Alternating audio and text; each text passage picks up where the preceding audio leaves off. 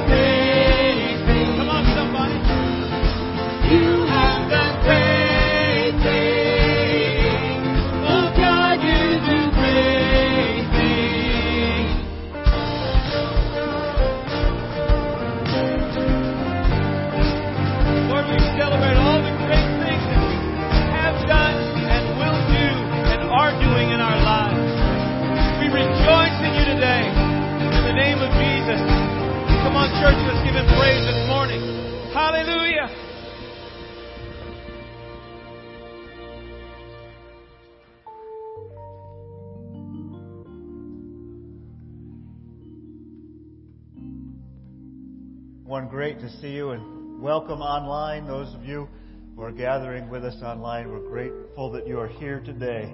We're singing, we're talking, we're hearing about the great things God is doing. So let's hear this psalm. I exalt you, O Lord, for you rescued me. You refused to let my enemies triumph over me. O Lord my God, I cried to you for help, and you restored my health. You brought me up from the grave, O Lord. You kept me from falling into the pit of death. So sing to the Lord, all you godly ones. Praise his holy name. For his anger lasts only for a moment, but his favor lasts a lifetime.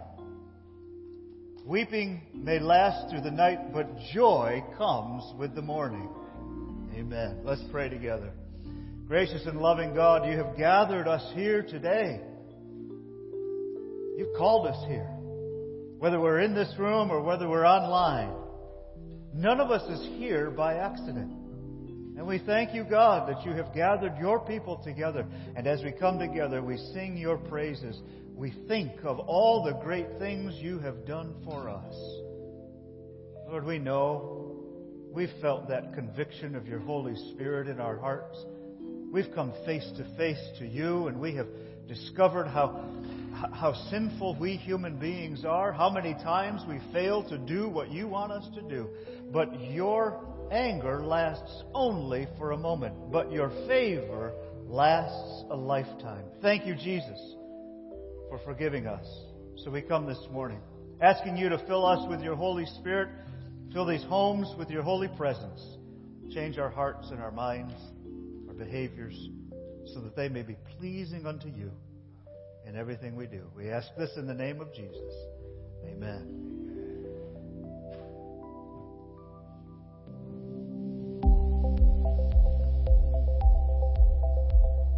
Hey everyone, my name is Lynn. Welcome to CTC and thanks for spending part of your weekend with us. We have a lot going on at our campuses, so we wanted to take a few minutes and let you know about some of those. Spring is just around the corner, and that means Easter's coming soon. For the past several years, we have collected items to fill Easter baskets for children in local shelters and hotels. We will be receiving donations beginning March 12th and continuing through April 10th. You can drop off your donations at either campus during office hours or service times. You can find a list of items we are looking for at either campus office or by visiting our website. For more information, you can contact Ginger Carroll at 302 690 1308 or visit ctcde.church slash events. Many of you are aware that we have a preschool here at CTC. You may not be aware that we also have a kindergarten program. We are currently accepting applications for that class. In addition to that, there will be an open house on Wednesday, April 27 from 3 to 5 p.m. To learn more about our school, visit ctcde.church and click on the CTC School tab at the top of the page. God has blessed our church with numerous resources, so we turn those around in generosity to organizations outside the walls of the church. Because of your faithful giving, we are able to send monthly support to 16 different organizations all over the world. One of those is Wesley Biblical Seminary in Ridgeland, Mississippi, where Dr. Matt Ayers is the president. Matt has been a longtime friend of CTC. This past fall, their enrollment reached an all time high. Thanks so much for your continued support and for trusting us to bless other ministries as God leads us. Thanks for being here today. Our prayer is that you leave feeling encouraged and closer to God. Please let us know if there's anything you need while you're here. You can find more information about all the events happening at our church by going to ctcde.church. Like us on Facebook and follow us on Instagram to stay up to date. Have a great week.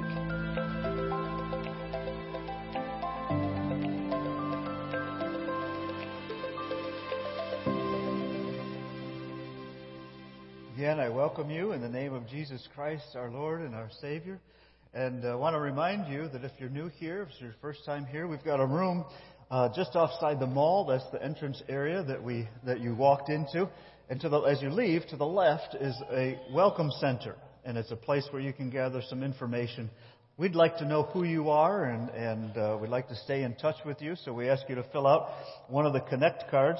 And even if you're a regular attender here, please take this Connect card and fill it out and then place it into the baskets that are by the doors on the way out. don't forget to add a, a, prayer request. We've got, I don't know, 80 to 100 or maybe even more people who confidentially pray for you uh, during the week. And uh, those people are praying. Prayer is so essential to our spiritual lives and to hold one another up. And we'll hear some stories about answered prayers uh, later on in the service this morning. So uh, check out the Welcome Center. If you're online, you can check out, you can fill out the Connect card there. Please make sure that we see who you are, and you also have an opportunity online to fill out uh, a prayer request as well. And on your tables are these envelopes. Well, a couple things. Inside these envelopes are obviously the Connect card, but also this message notes card. This is just an opportunity for you to jot down some thoughts and maybe some decisions, some actions that you that you're inspired to do during uh, our service today. God asks us to act out our faith, our work, so that when God inspires you, you know, jot down something and take that home as a as a reminder, so that you can do that thing this week. And in doing, acting on your faith, your faith will grow. So will your understanding and experience of God in that. We want to be generous, and so the offering envelopes are here. There's an opportunity for you to give online uh, if you uh, you're able to do that, and you want to you want to uh, give generously. That's the practice that we seek to uh, implement in every day of our lives here. And we have some principles that we follow. And today we're looking at principle number two. Let's read this together, would you please?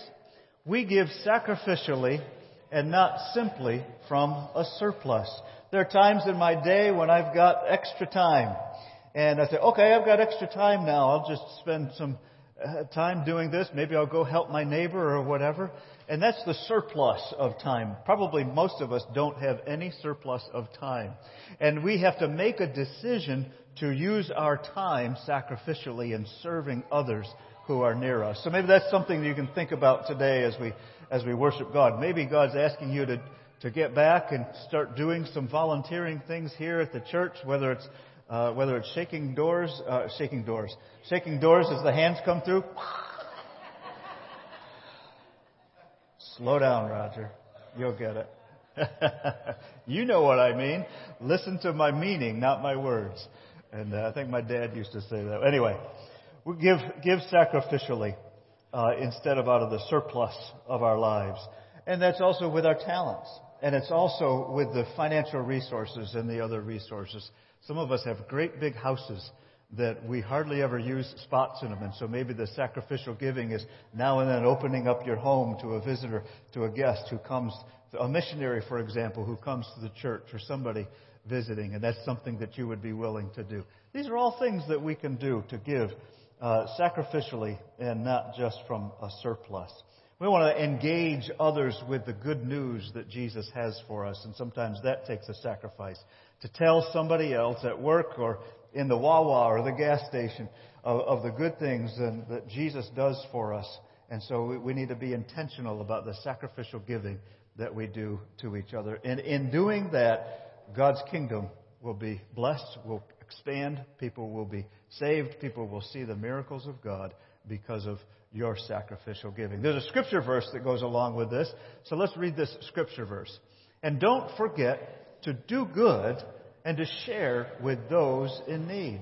These are the sacrifices that please God. So we want to give sacrificially and not just out of our surplus. Um, I think I've covered everything. Let's continue to worship the Lord this morning. And I invite you, if you're in the room, to stand as we continue singing. And let's stand as I offer this prayer and we continue. Dear Heavenly Father, we do indeed thank you for this day.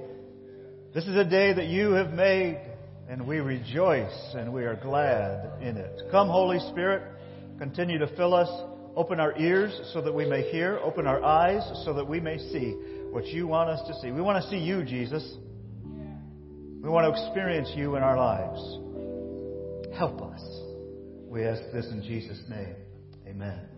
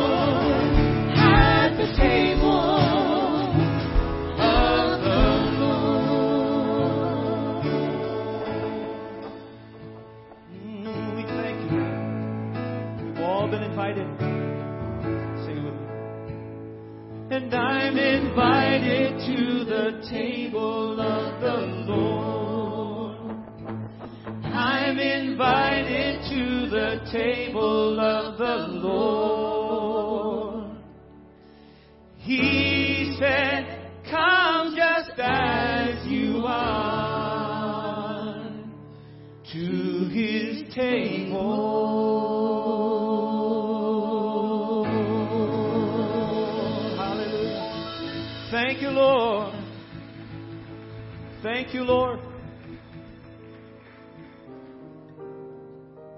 Earlier in our ministry, my wife will tell you this how much it irritated her that in the back, that was back in the days when when we all wore suits and ties. So I would have on a suit and tie like my brother out here. Somebody would come up and give me an invitation to a birthday party or something, and guess where it would go? In here. So it was Sunday morning, so there's a lot going on, and there's a lot to remember, and there's a lot to do. And guess what would happen after the birthday party or after the party was over? I would find that invitation in my pocket, and I would go, Oh, guess what? We missed. We all have an invitation to the table of the Lord. We don't have to dress a certain way. We don't have to talk a certain way or act a certain way or vote a certain way or be a certain color. We just have to respond to the invitation. And if we don't respond to the invitation and it just lays there, guess who misses out? Me. Because God is still going to honor all those who respond to that invitation with His presence. So, what are we going to do with that invitation today? Oh, but I'm ashamed. I, I can't. I can't come to. I don't have anything to wear. I the way you don't know where I've been. You don't know what I've done. Yeah, I don't need to, but He does already, and He still loves us. A Father that we can return to over and over and over again.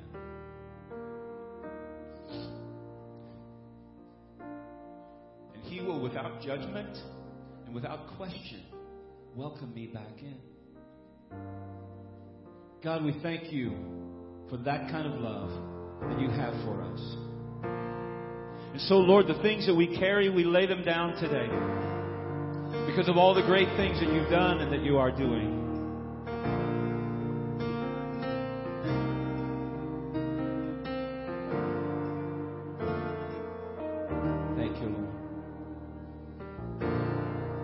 carried a burden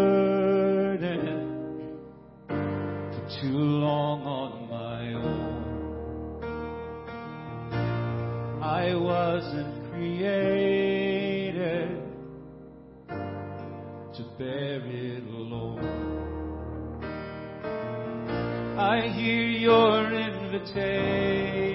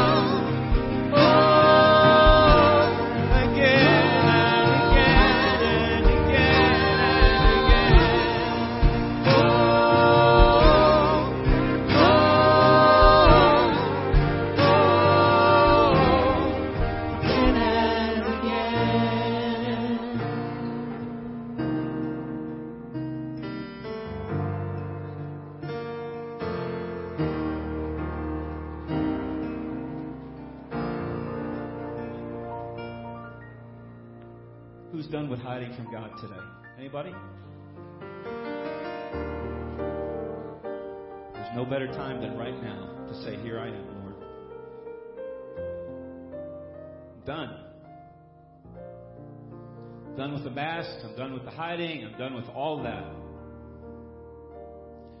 Run to the Father and fall into grace.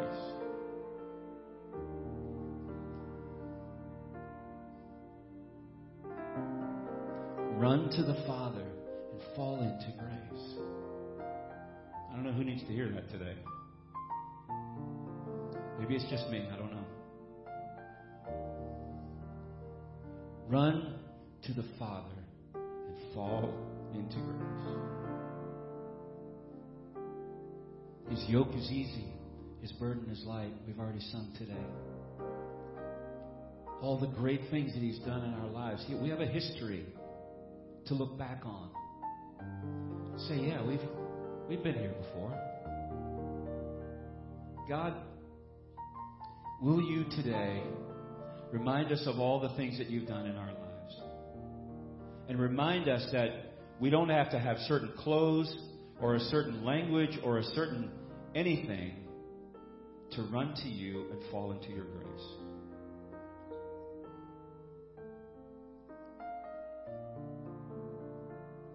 To just lean back against you. Somebody needs that word pictured today. To just lean back against the arms of the Father. Lord, as you continue working and doing in us what you are working and doing, help us to continue to recognize the things along the way. Lord, as we begin this new series today, seeing and understanding that the things that we do corporately in this room while we are here are meant to transform us so that we can go out and live a lifestyle of worship every moment of every day of our lives. And so help us with that today, we ask. Bless our pastor as he comes this morning to bring the message and our hearts as we receive. Move in among us. Move in our midst today, we pray. In Jesus' name. And everybody said, Amen. God bless you. You may be seated.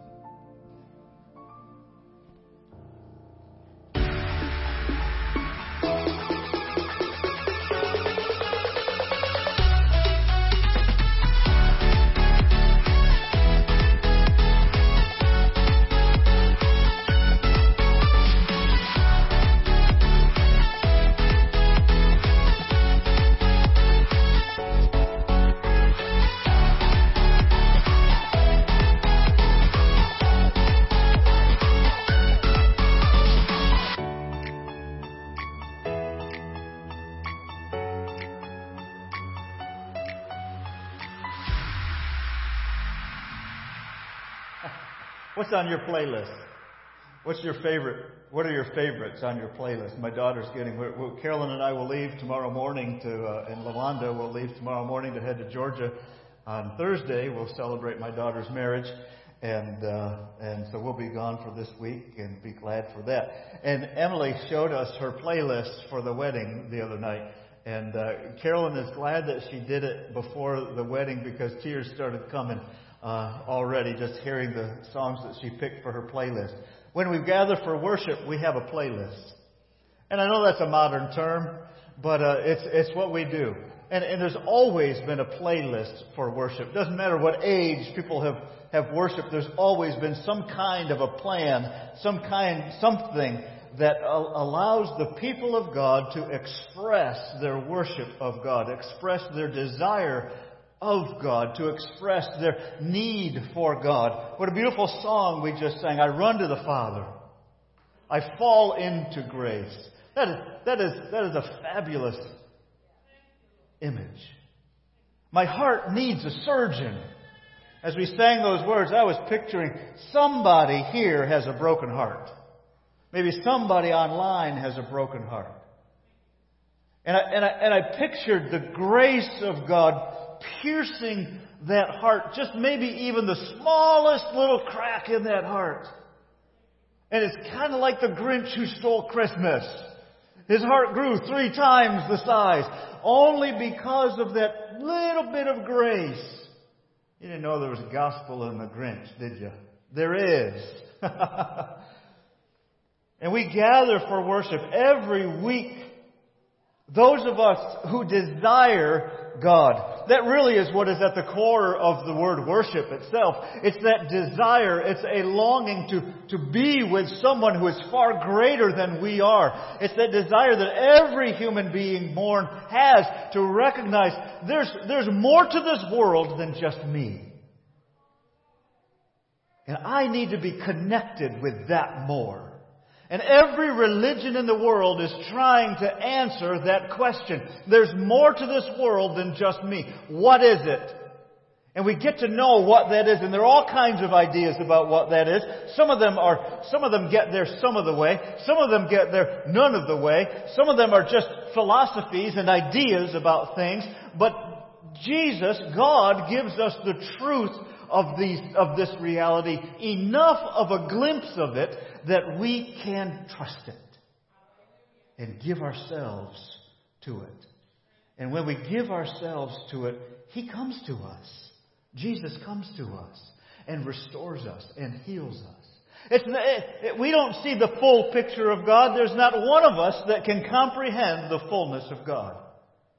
And all we see are bits and pieces of God. So we who gather, who desire God in our lives, to desire to know who is that that made all this? Who is that that breathed life into these two cells inside a mother's womb? Who is that? Who has the power to do that? It is God. And He reveals Himself to us sufficiently and fully through Jesus Christ so that we can experience life forever with Him. So as we, in these weeks before Easter, I'm inviting you to, to look at this, this activity that we do that we call worship. And, and what do we do in this? And what are we doing in this?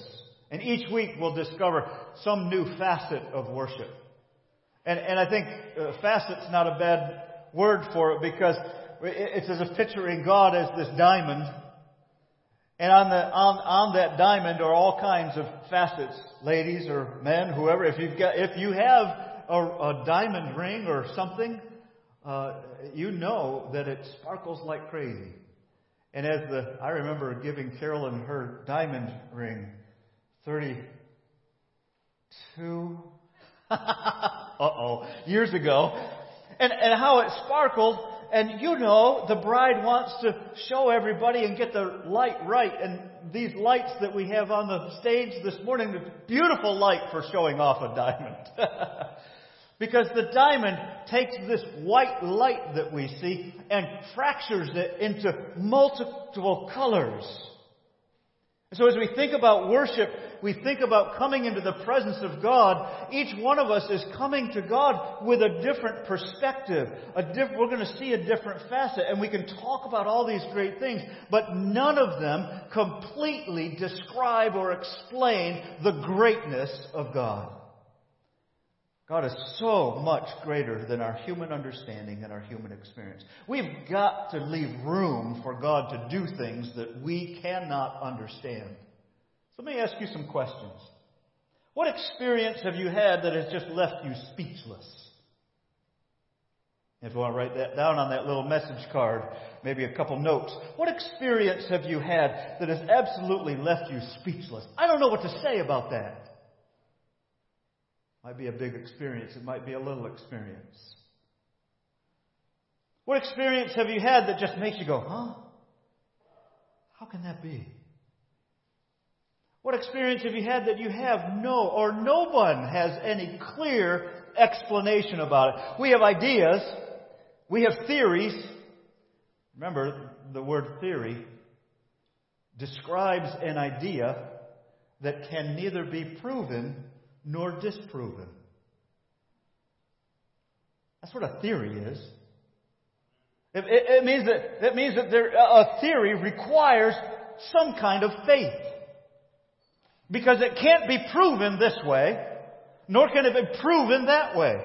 And the evidence leads us so far this way, or the evidence leads us so far this way, but to go beyond that, we have to trust the evidence.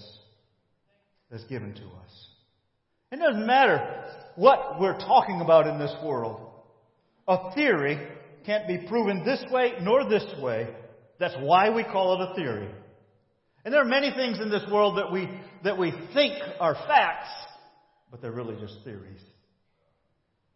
And there are people who base their lives on theories as fact, but it's just a theory. And they still have to trust in something about that. What, what, what, experience have you had that you have no clear, sound explanation? And what experience have you had that gives you both a bit of fear and trembling? Wow, how did that happen? As well as, oh, that's amazing. I want to learn more about that. I want that to happen in my life. This, these are, these are things that, that occur to us during worship, and we worship the one who, who gives us these kinds of experience. So our experiences of God ought to give us both fear and awe. And cause us to say, Whoa, God. But also, Oh, God, I'm still alive. and I am in your presence clearly. We felt it this morning already. As we're singing these songs, ideas come into our heads. Like, wow, God. These are questions surrounding our experience of worship. The song we sang at the very beginning of the service, some of you don't realize that worship begins at the hour. and from the, from the first song, we've begun worship. Some of you don't like to come until after the music is over. And you're missing a significant part of worship. Worship is not just the word. On the other hand, worship is not just the song. We don't stop worshiping when I stand up here and begin proclaiming the Word of God. From every age, the Word of God has proclaimed, been proclaimed as a, a, a part of worship. Just as music has always been a part of worship. And you better believe that music has changed over the centuries and over the millennia. They didn't have this kind of equipment 2,000 years ago. They didn't have this kind of equipment. I have a piece of equipment that they did use six, 8,000 years ago. It's called a shofar. And if I brought it in here and played it every time, if that was the only instrument that we used, you'd go find another church. we sang this song at the beginning of our worship. We sang, it was called Great Things by Phil Wickham and Jonas Myrin. And, and the song said, we, come, let us worship our King. Come, let us bow at His feet. And, and that, that word bow down comes from the, the Hebrew word to worship something. To, to worship something means to submit ourselves to it. We surrender ourselves to it. We put ourselves into a vulnerable position. You see, you see rulers greeting one another. We've, we've watched the sports games. We've watched the Olympics. We've seen which nation doesn't bow their flag to the other nation.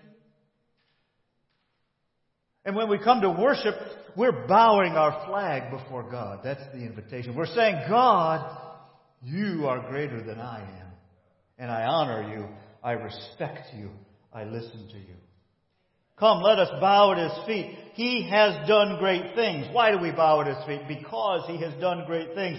See what great things? Then the Psalm tells us. See how his love overcomes.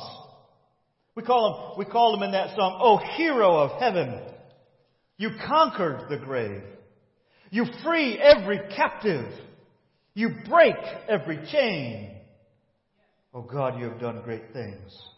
We dance in your freedom. Awake and alive, O Jesus our Savior, your name lifted high. Oh God, you have done great things.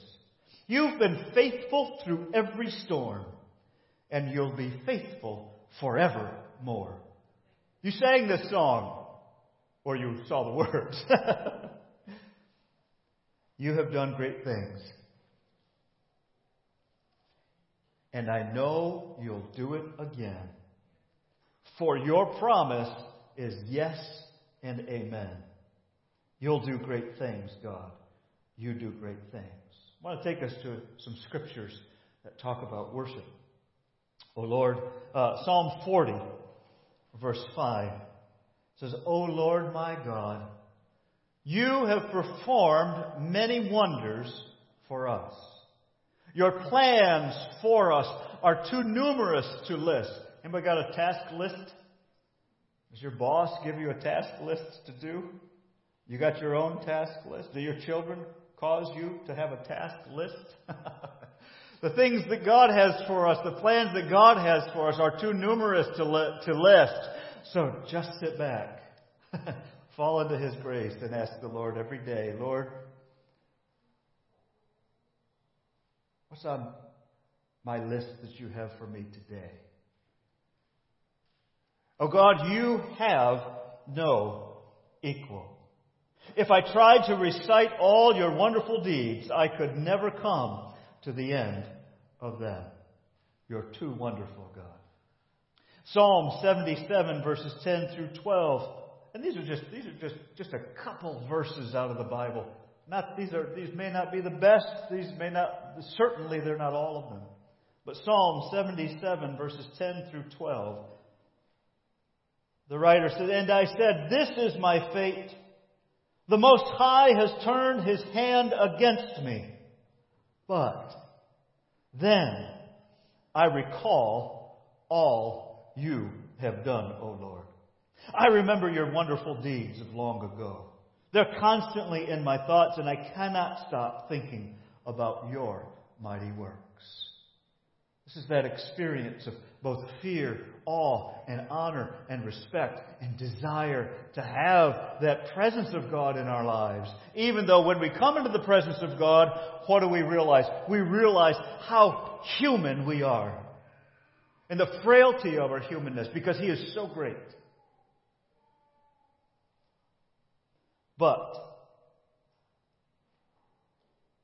then I recall all you have done. The Most High has turned His hand against me. And that's, that's a convicting moment. That's when we realize, in the presence of God, I realize, ooh, I'm not who I'm supposed to be. I haven't done, God, what I was supposed to do. I have missed the mark of humanity. I have missed the mark of love. I have missed the mark of generosity. I'm sorry, God. That's that, that's that conviction when we realize we're going to be corrected. Do you like to be corrected? it, you know, uh, it's hard growing up. And we think that when we become adults, we will we, will have everything all together and we don't get corrected anymore. But the truth is, the correction that we adults get is far harsher than the correction that young people get.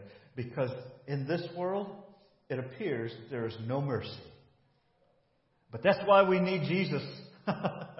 because He is merciful. He helps us take the correction that we need in our lives. Some people who've needed correction have only received the correction after, after a tremendous illness.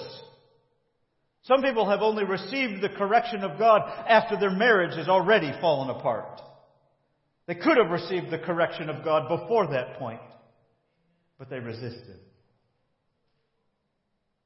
Young people, take the correction. Learn how to take correction from those who are helping you become who God wants you to be.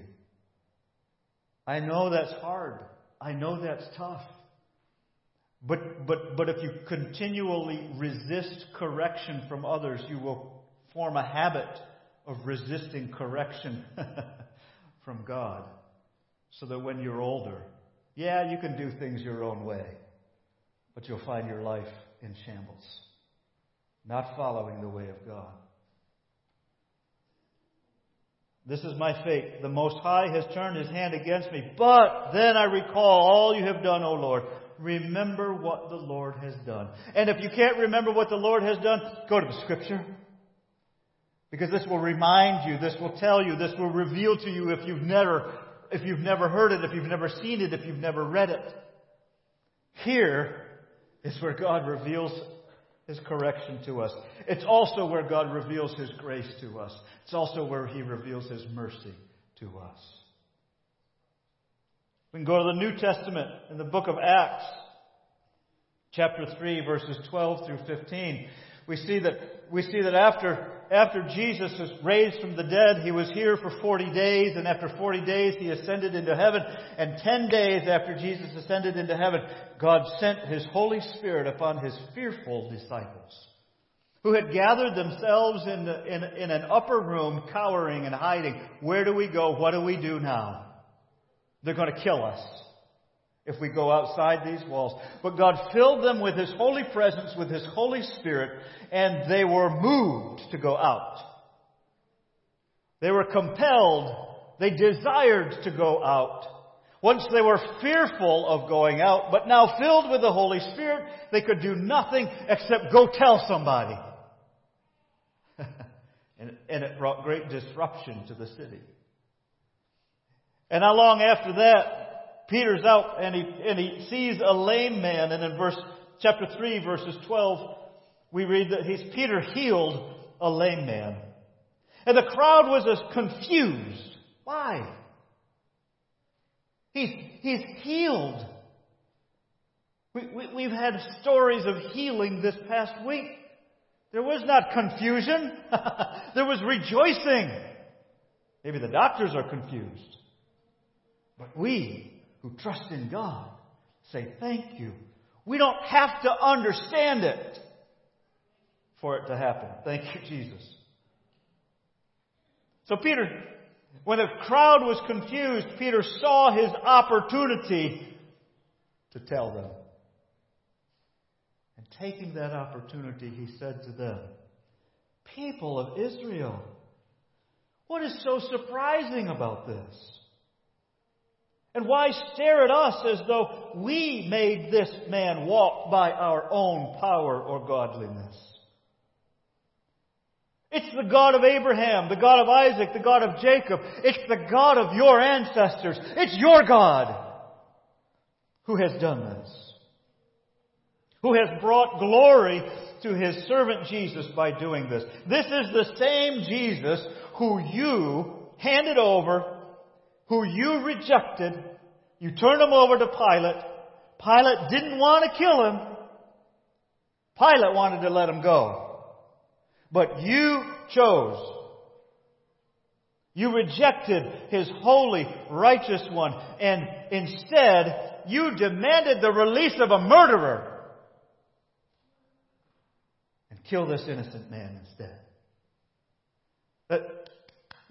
That's the hand of God turning against his people.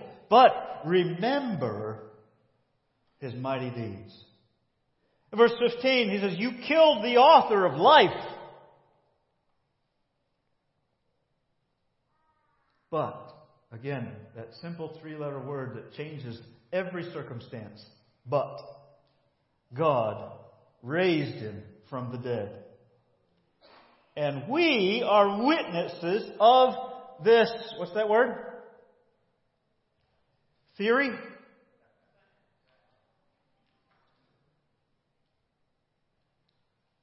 What's that word? You see it on the screen. I can't hear you saying it. What's that word? I, I, I, I outed Carolyn last night at this point in the message. One of the television shows that causes both of us to laugh and I, and I hope this doesn't offend anyone. Big Bang Theory. Oh, what's the title of that? Big Bang Fact? Oops. Big Bang Theory. Sheldon in that show is, is a scientist who believes, that's a word, a scientist who believes, no, no, no, let me say it. A scientist who says it's a fact there is no God. No, we don't say it that way. A scientist who believes there is no God. A scientist who, who says, and his mother in the show is a devout conservative Christian. And they get in these arguments every now and then. And the argument usually ends with Sheldon's mother when Sheldon says, No, there is no God. No, this is going to happen. No, this.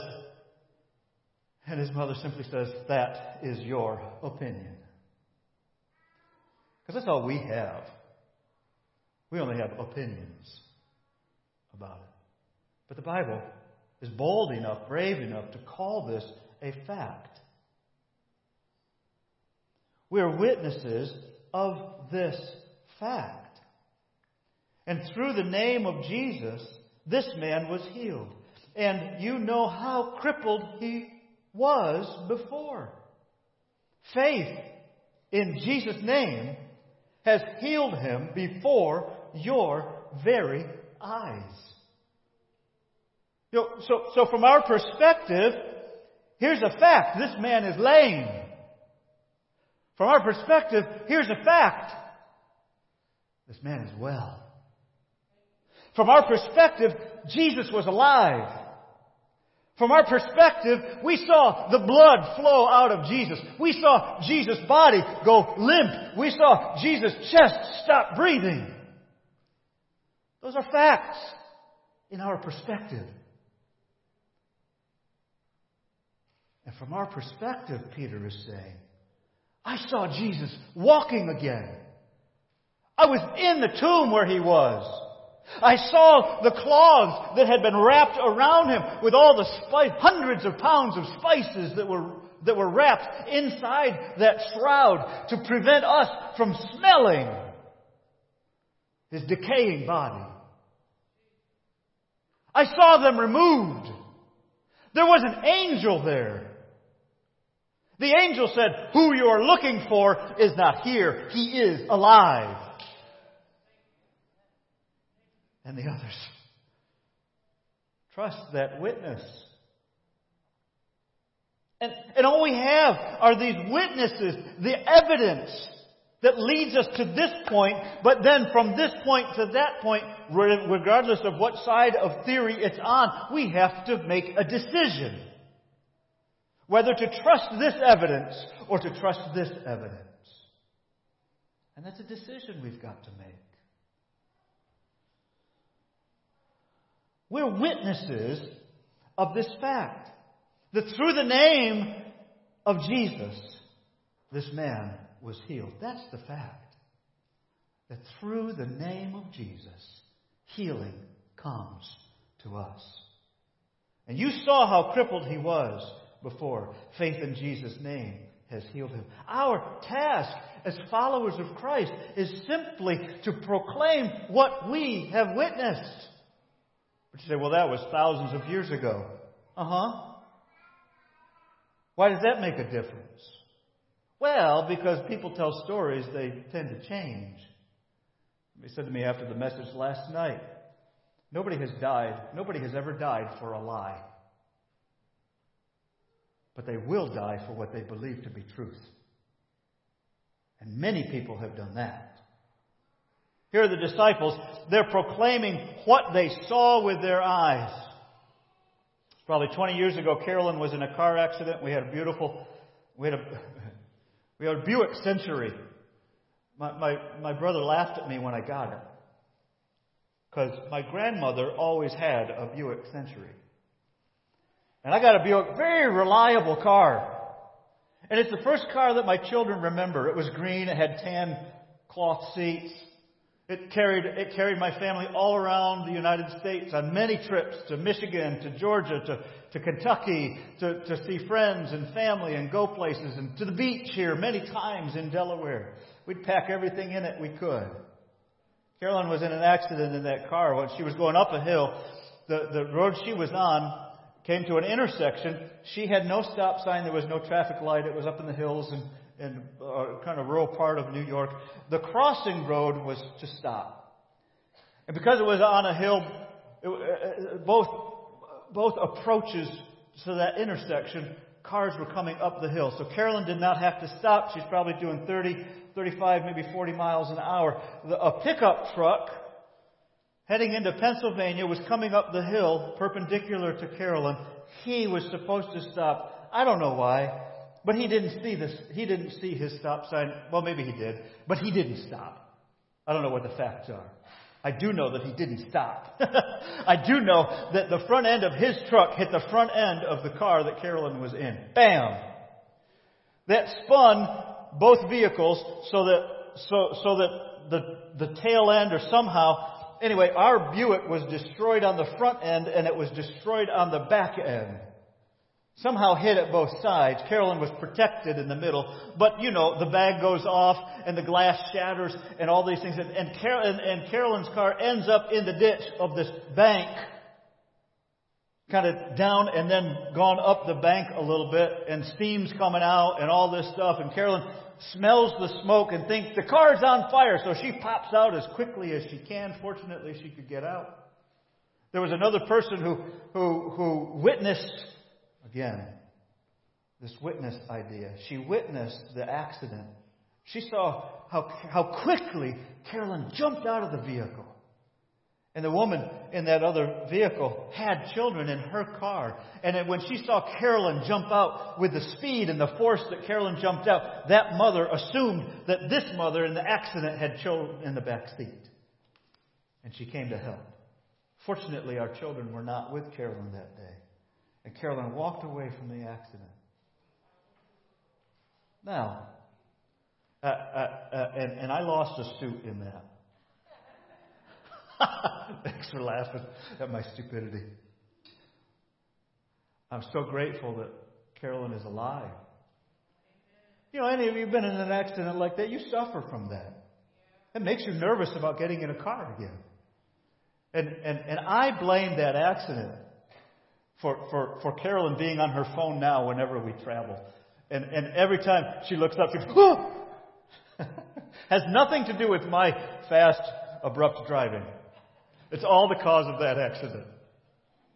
Okay.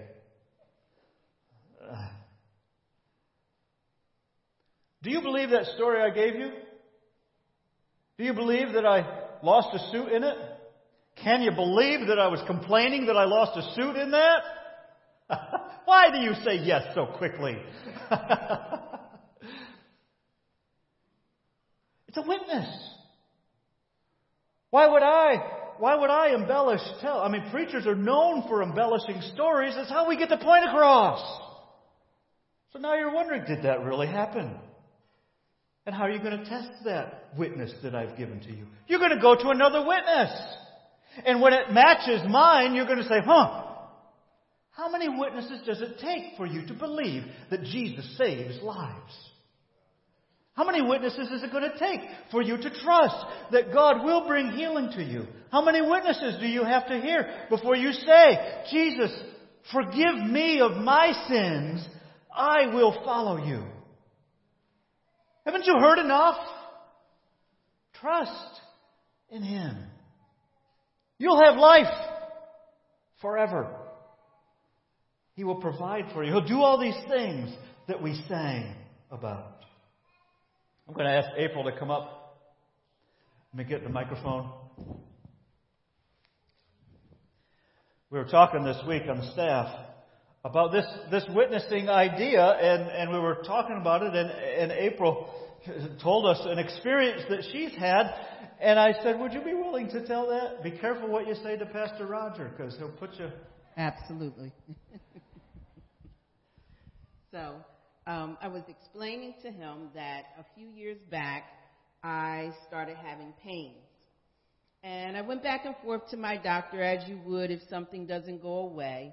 And you know how doctors do. Are you doing this? Are you doing that? Take this. Don't do that. Um, but the pain was getting increasingly worse to a point where it was really starting to affect my home life and my work life because I was just so uncomfortable and in so much pain. So anyway, back and forth to the doctor's office, then to the emergency rooms, they finally found the problem. And to my surprise, they apologized and said, oh wow, you're right. There's something here. So anyway, long story short, they were scheduling a surgery. And as you know, if it's not life threatening, they're not going to do the surgery that day. They schedule it months away. So in the meantime, I'm on this pain medication. I'm still really uncomfortable. It's really not doing the trick. And so, of course, I'm calling all my family members and my prayer partners and everyone and people I don't know are praying, you know, about this surgery that I have to have. And they tell me I have to lose some bodily parts. And I'm not really happy with that because I feel like at my age I want all the parts I came here with. you know, I don't want to lose anything. So anyway, the before the surgery, I had this undescribable, tremendous pain. It was like something burst. And it didn't last long, but it was enough where I let out a, a holler, you know, loud scream. And anyway, afterwards I had no more pain. So I took that to mean that, you know, God healed me. But anyway, I went on with the surgery shortly afterwards. Um, and when I woke up from the surgery, they said, um, we did not have to remove your organs. And what they found was just laying there and it just moved off, you know, lifted off of my organs. And what they said really confused me, but it didn't confuse me afterwards. They said, oh, your other surgeries left some scar tissue. I never had any surgeries before. This was my first surgery. And they said, You never had surgery before? You have all this scar tissue. Well, for me, that was proof that God did that. God healed me, you know, through prayers and, you know, His mercy, His grace, you know, and for me, I could not be convinced of anything else, but that was the miracle God chose to perform on me, as He does all the time for us, you know, but, you know, that's why you're so unshakable in those moments, you know, and to walk away knowing that everything was fine and even the lab results came back great and, you know, God is good, you know, and again, you couldn't convince me that He doesn't exist because, you know, we had pictures, you know, and things they're showing me, and here they go in, and he left just enough detail, you know, just to let them know he did it. Amen. Thank you, April.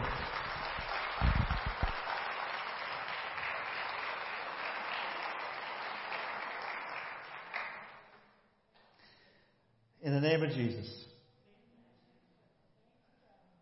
He brings healing to us. In the name of Jesus, He changes our hearts. In the name of Jesus, He breaks the bonds that shackle us to the evil things of this world. In the name of Jesus. I got a story. Uh, you know, we're all watching what's happening in Ukraine. Three years ago, we had a, a pastor come and speak. His name was Sergei Chervenenko, and he's the president of uh, Moscow Evangelical Seminary. He's training Christians in Moscow, in Russia, to proclaim the good news. That's his job. That's his passion. That's his ministry. We had him here and we supported them. And we support him with our prayers. So when, when Russia invaded Ukraine, I decided, I wonder what Sergei is thinking about this. And how can we as a church help Sergei? So I sent an email to Sergei asking him, Sergei, I wonder if you had a perspective about Mr. Putin's actions in Ukraine. I sent it off, and then I thought, Roger, that's never going to make it through the filters. You're going to get in trouble. FBI or somebody's going to call you and say, Who are you communicating with the Russians? And I'll never get an answer back. A few days ago, I got an answer back from Sergei. Says, Dear Pastor Roger, thank you for the letter and the prayers. The Moscow Seminary is staying on course with our main purpose, that is to extend the kingdom of God through educating church leaders. Good word.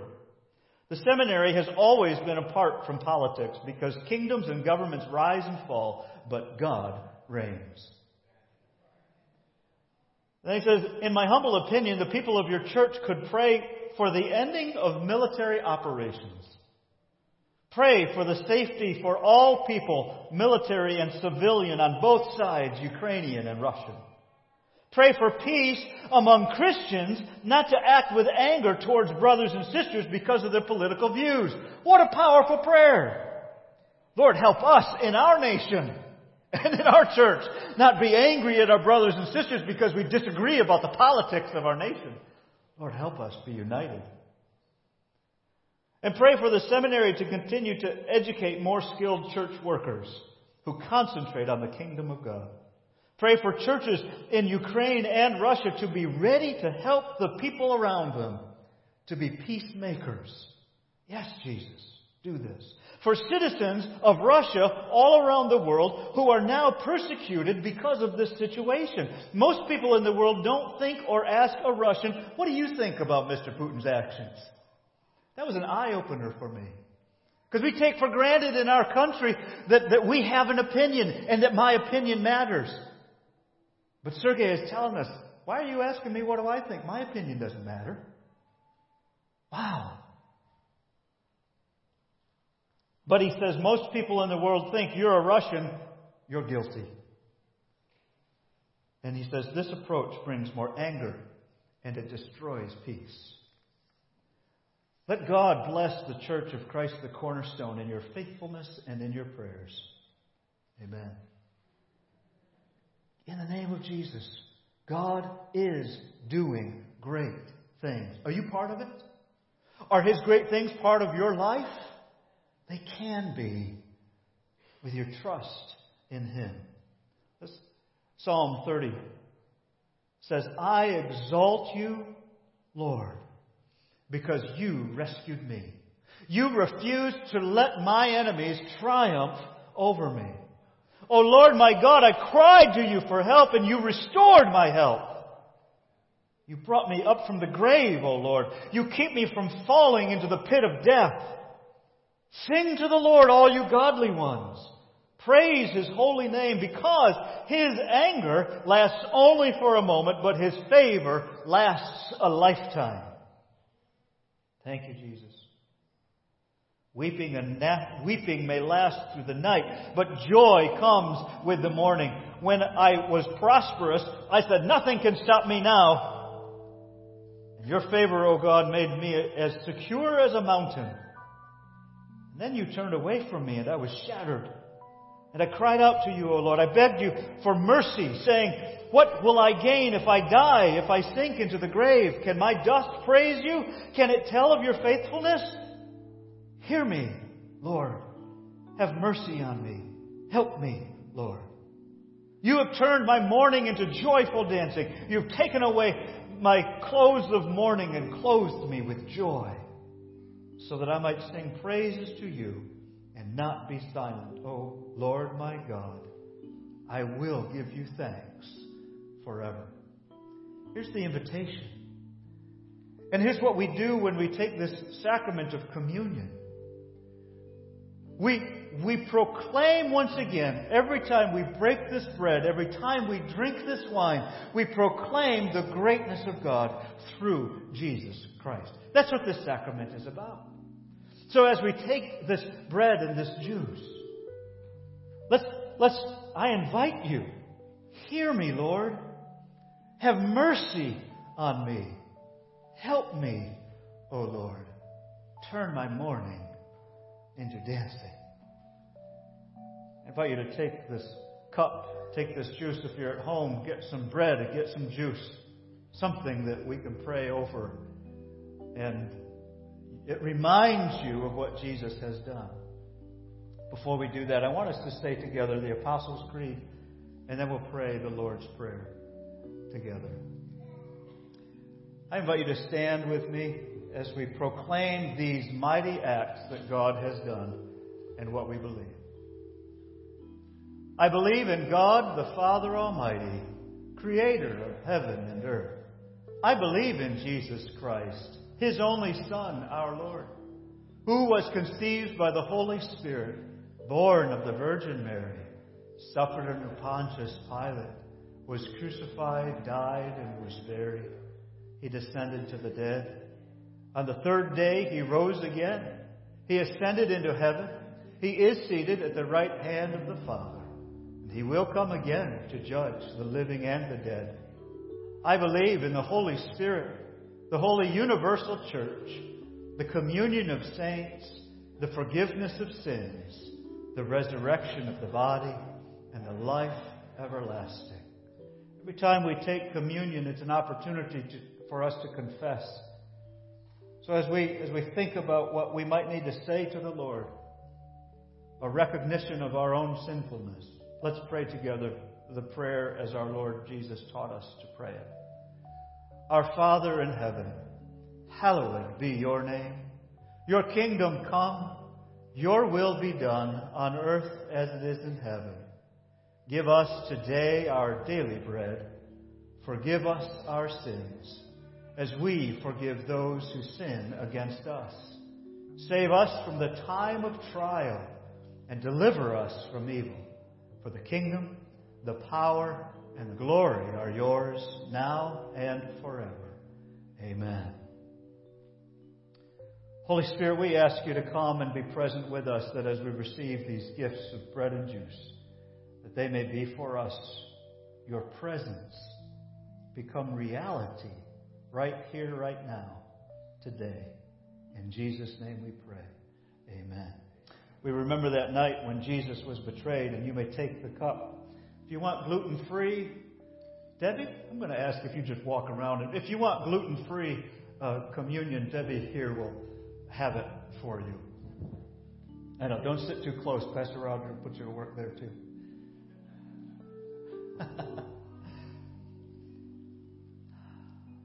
we remember that night when Jesus was betrayed. That night he took the bread, he broke the bread, and he gave thanks to God.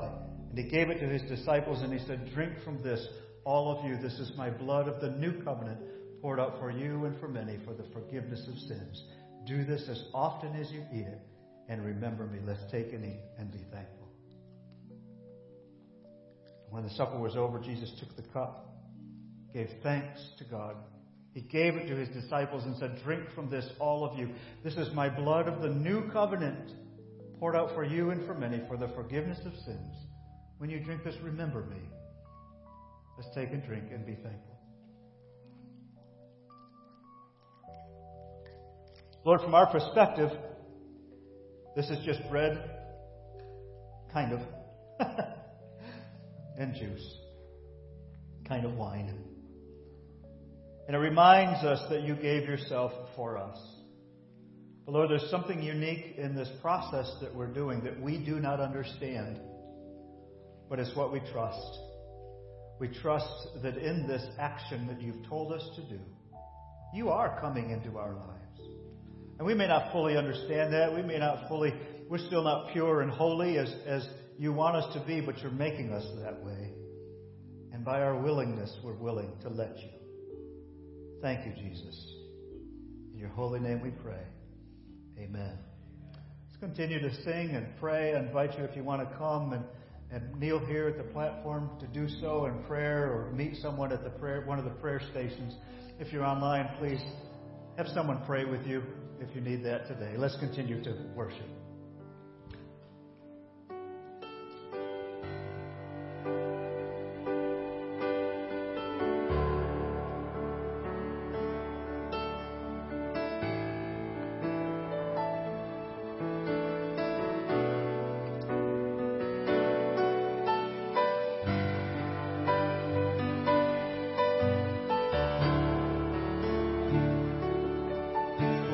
For being here with us today, moving among us.